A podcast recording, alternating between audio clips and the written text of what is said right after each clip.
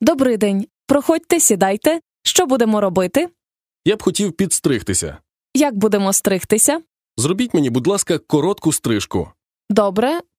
Подивіться ззаду. Дуже добре, я задоволений. Голитися будете? Так, Одеколоном освіжити обличчя. можна. Дякую. Будь ласка, заходьте до нас ще. Що будемо робити?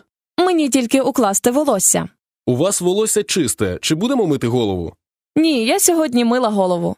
Тоді треба тільки змочити волосся. Ось так. Як ви хочете укласти на бігоді чи феном? Феном. Добре. Ось і все. Вам подобається? Дуже дякую.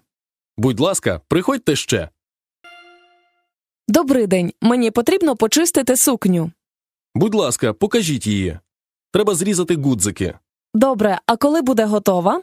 Якщо це звичайна чистка, то буде готова за 6 днів. А раніше не можна. Мені дуже потрібна ця сукня. Тоді здайте в термінову чистку, але це коштуватиме значно дорожче А скільки часу ви виконуєте термінове замовлення? 24 години. О, це дуже добре. Значить, якщо сьогодні середа, то завтра, у четвер, я зможу її забрати?